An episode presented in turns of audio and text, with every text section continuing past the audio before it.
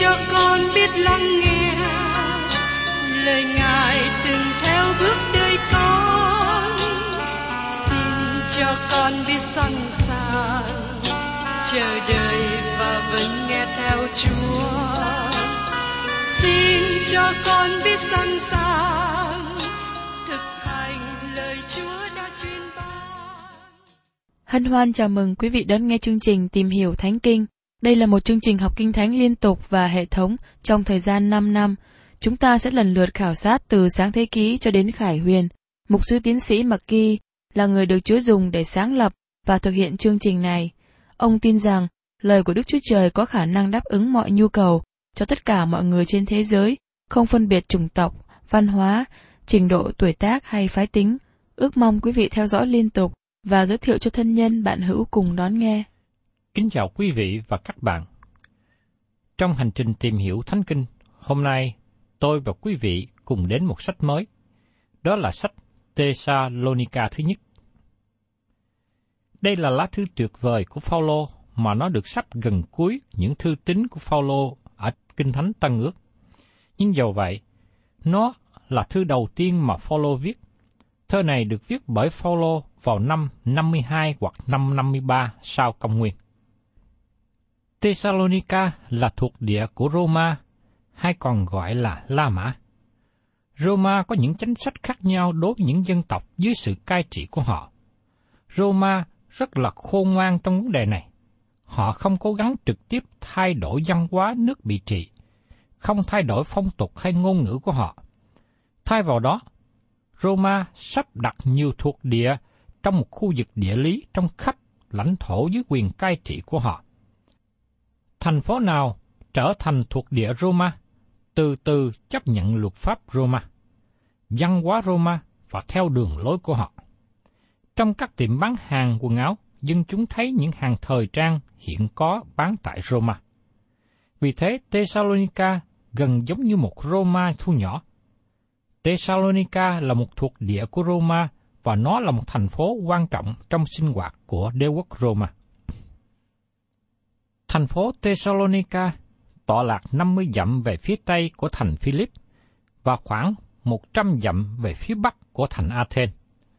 Có người nói rằng Thessalonica ở chính giữa của đế quốc Roma và Thessalonica là thành phố chủ yếu của khu vực Macedon. Ban đầu thành phố này được đặt tên là Thema vì nó có suối nước nóng trong khu vực. Vào năm 316 trước công nguyên, Cassander, một trong bốn vị tướng đã chia lãnh thổ của Alexander Đại Đế, chiếm lấy Macedon và lập Thessalonica làm địa bàn chủ yếu. Ông đặt lại tên của thành phố này để tưởng nhớ đến tên vợ của ông, Thessaloniki. Đó là em cùng cha khác mẹ của Alexander. Thành phố này vẫn còn hiện hữu và được biết với cái tên mới là Salonika. Hội thánh tại Thessalonica được thành lập trong hành trình truyền giáo lần thứ hai của Phaolô và được xem như là hội thánh kiểu mẫu. Phaolô đã đề cập điều này trong đoạn thứ nhất. đến nỗi anh em trở nên gương tốt cho hết thải các tín đồ ở xứ Macedon và xứ Echai. Trong Thessalonica thứ nhất, đoạn 1 câu 7. Hội thánh này đã làm chứng cho cả khu vực thời bấy giờ mà ngày nay chúng ta gọi là nước Hy Lạp. Phaolô cũng nói về hội thánh Thessalonica trở nên hội thánh gương mẫu khi ông viết thư cho người Corinto, như được kỹ thuật ở trong sách Corinto thứ nhì, đoạn 8, từ câu 1 đến câu 5.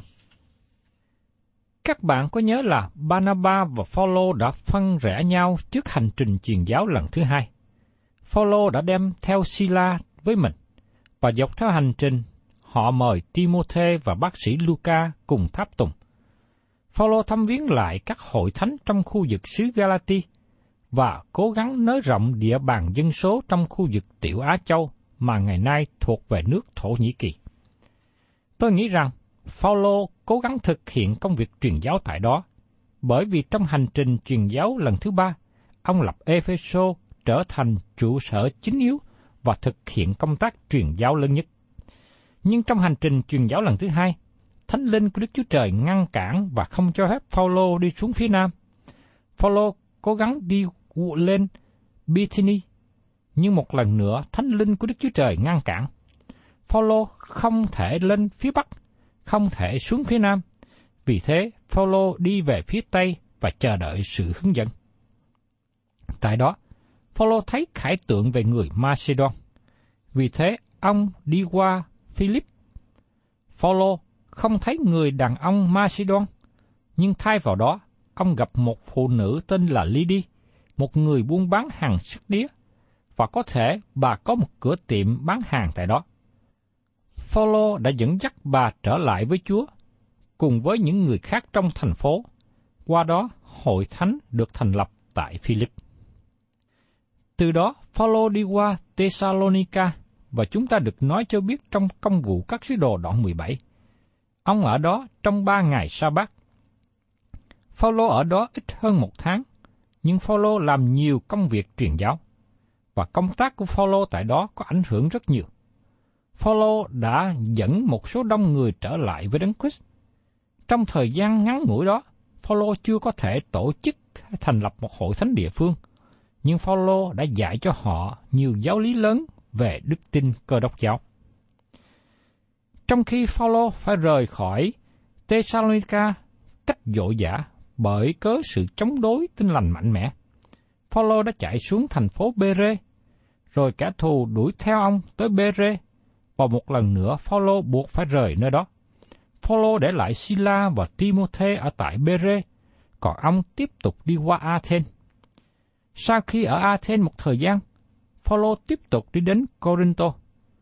Và rõ ràng tại Corinto, Timothy, Sila và Phaolô đem tin tức về Thessalonica. Trong sách Thessalonica thứ nhất, đoạn 3 câu 6 nói rằng, Nhưng Timothy ở nơi anh em mới trở về đây, có thuật lại cho chúng tôi tin tức về đức tin cùng lòng yêu thương của anh em.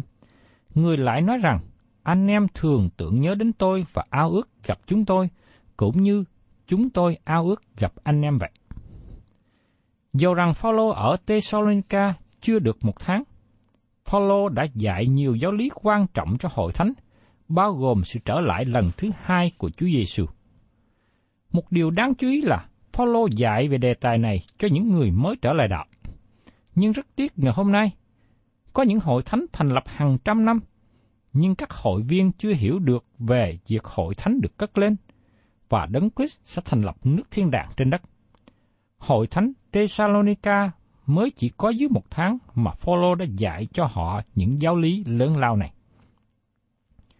Phaolô đã nhấn mạnh về sự đến lần thứ hai của Đấng Christ và giải rằng Đấng Christ gần đến.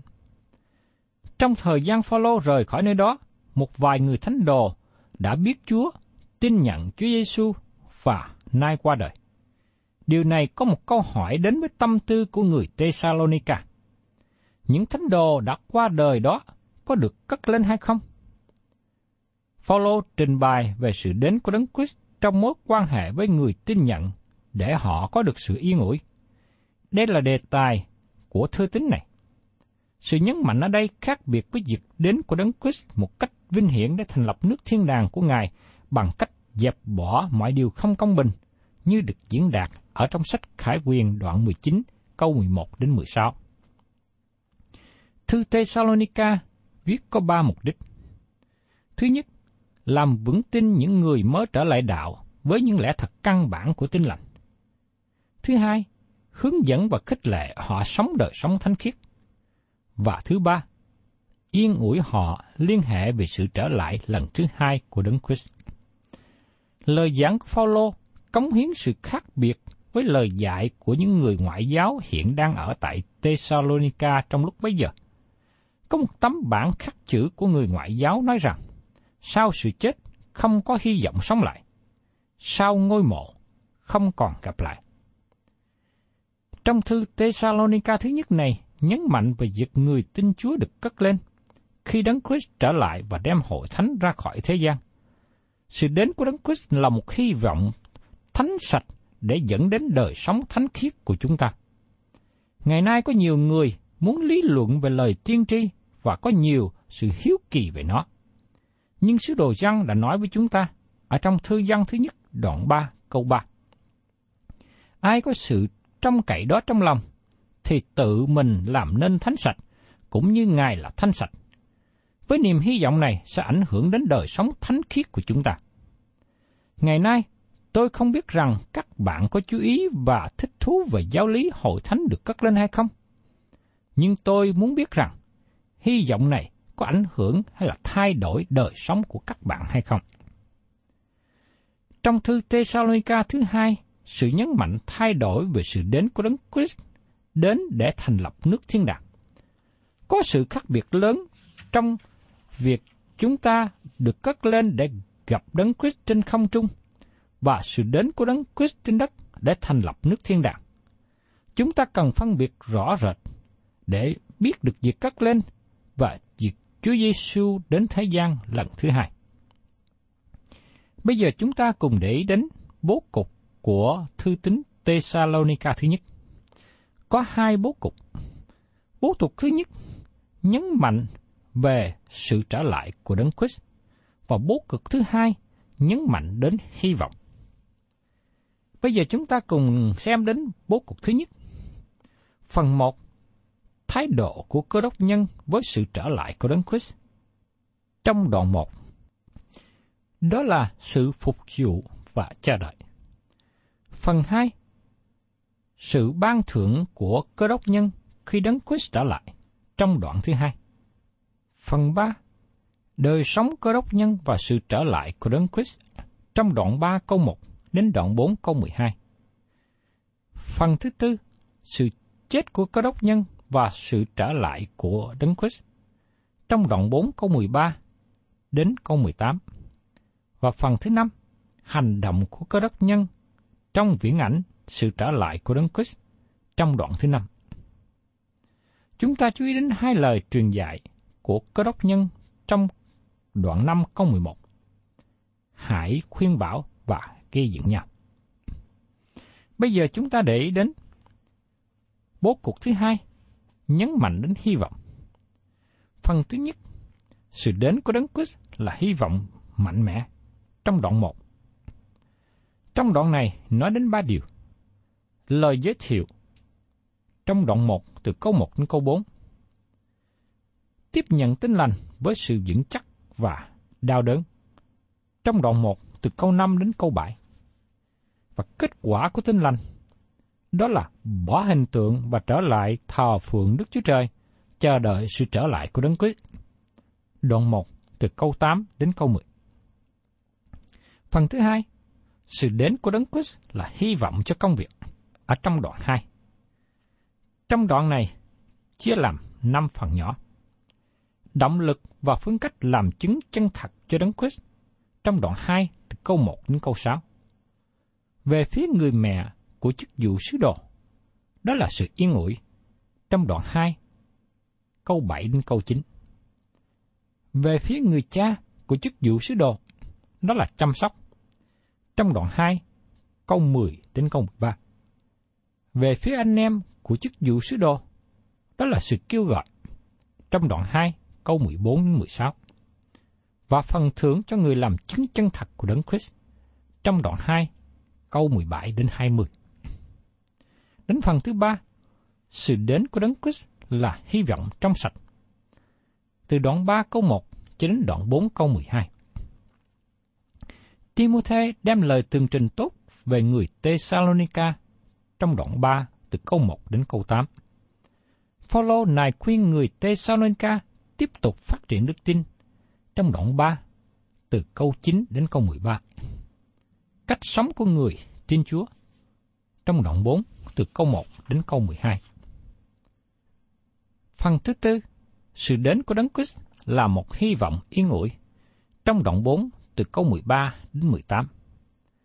Sự chết có ý nghĩa gì cho cơ đốc nhân và sự cất lên có ý nghĩa gì cho hội thánh? Phần thứ năm, sự đến của Đấng Christ là hy vọng thức tỉnh trong đoạn 5. Những cơ đốc nhân đã chết được ngủ trong Đấng Christ, những cơ đốc nhân đang sống tỉnh thức cho Đấng Christ. Kêu gọi tỉnh thức và dè dữ trong khi chờ đợi Đấng Christ trở lại, trong đoạn 5 từ câu 1 đến câu 10, và lời khuyên bảo cho cơ đốc nhân trong đoạn 5 từ câu 11 đến câu 18. Bây giờ xin mời các bạn cùng với tôi tìm hiểu đến đoạn 1.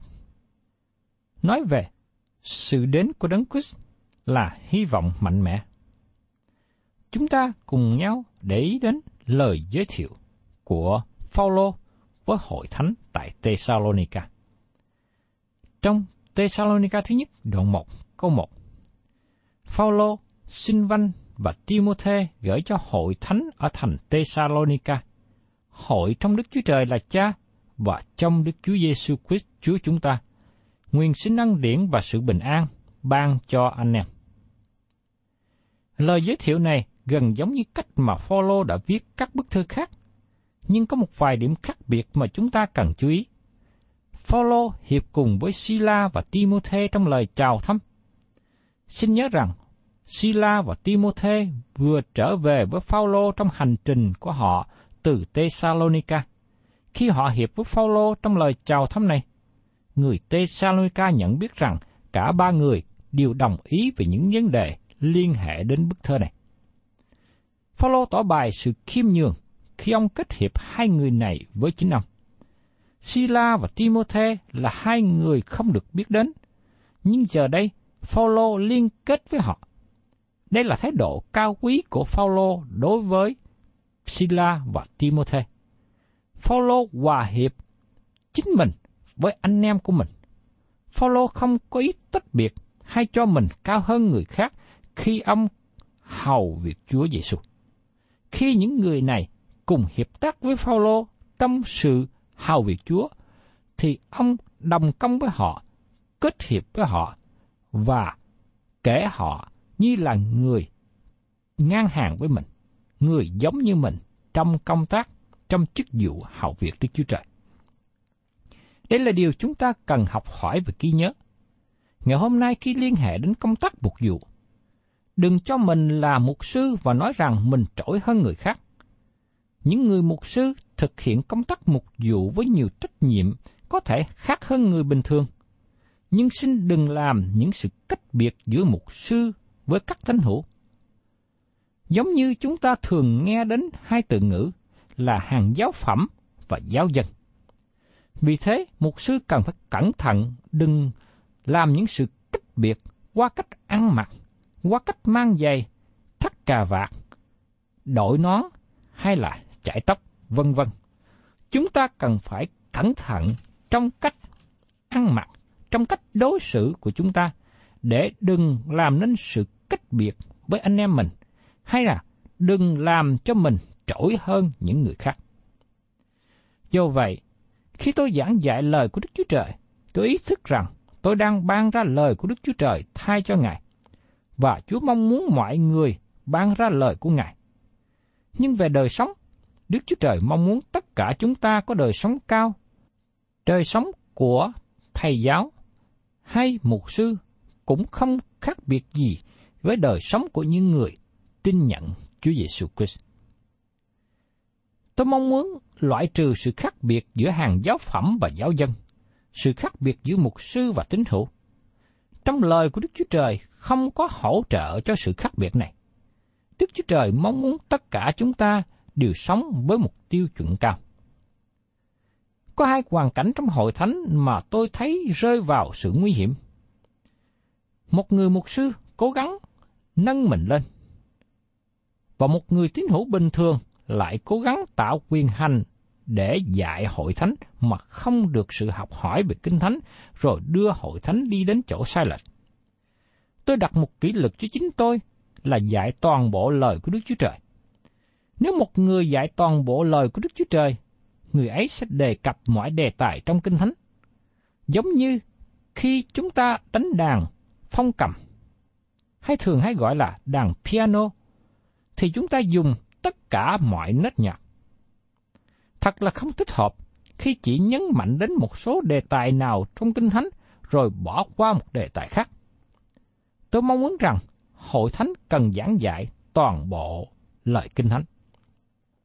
Cũng giống như hình ảnh của người đánh đàn piano. Chúng ta không thể nào nói rằng nốt nhạc này quan trọng. Chúng ta chỉ đánh một hai nốt nhạc mà thôi. Và như thế, các bạn để ý rằng bản nhạc đó nghe rất là kỳ cục, nghe không có êm tai. Cũng giống như thế, ngày hôm nay chúng ta cần phải học Kinh Thánh từ đầu cho đến cuối. Và tôi tạ ơn Đức Chúa Trời vì Chúa cho tôi cùng với các bạn cùng nhau thực hiện chương trình tìm hiểu Thánh Kinh. Chúng ta học xuyên Kinh Thánh từ đầu cho đến cuối, từ cụ ước cho đến tầng ngược.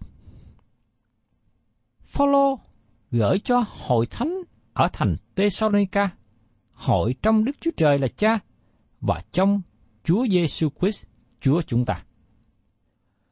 Họ có thể có đời sống khác biệt một chút và các khó khăn có khác với hội thánh Philip, nhưng họ cũng giống với hội thánh Philip.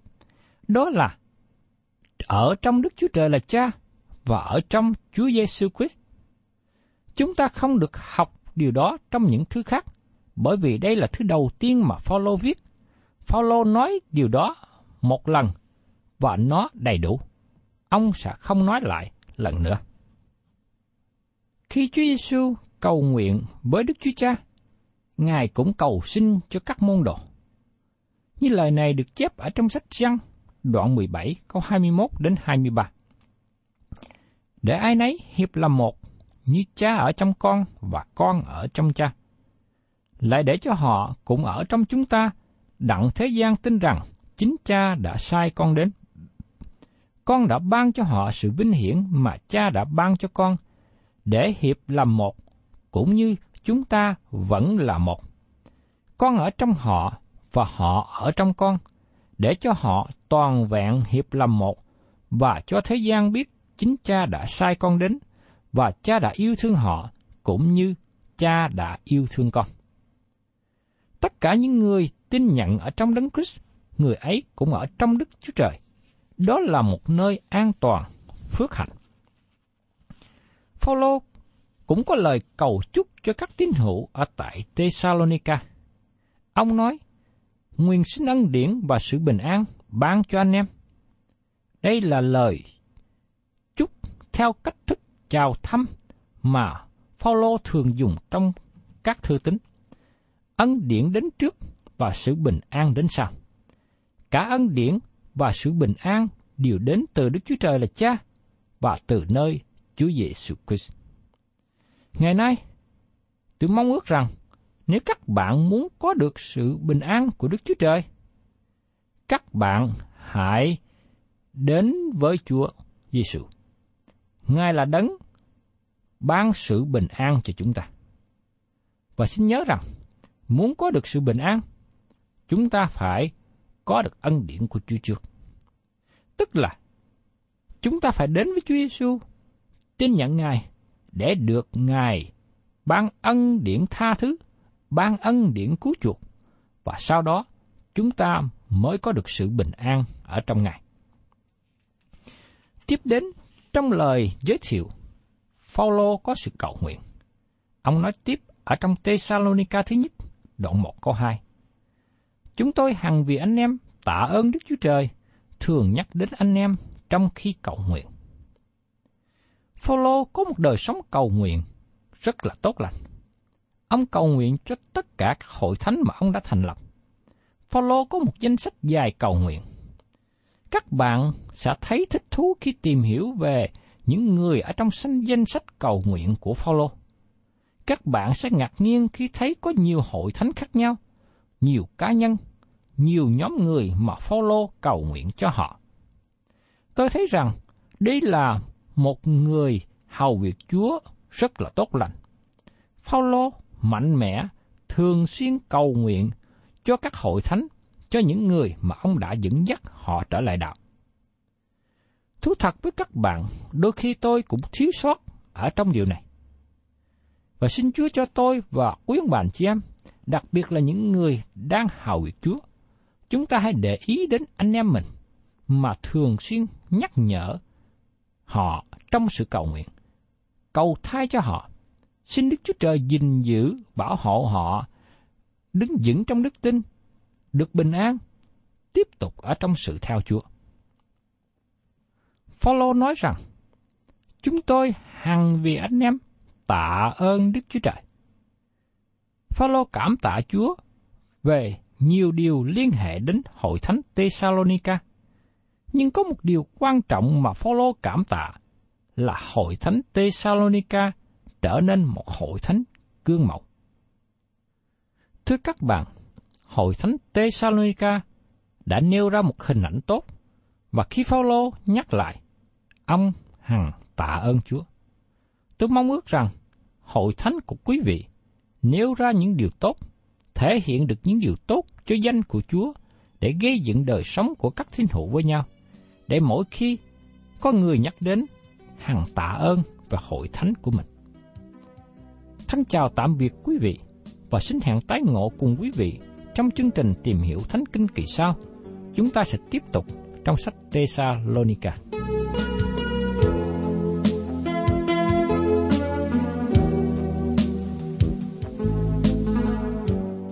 Cảm ơn quý vị đã đón nghe chương trình Tìm hiểu Thánh Kinh. Nếu quý vị muốn có loạt bài này, xin liên lạc với chúng tôi theo địa chỉ sẽ được đọc vào cuối chương trình. Kính chào quý thính giả.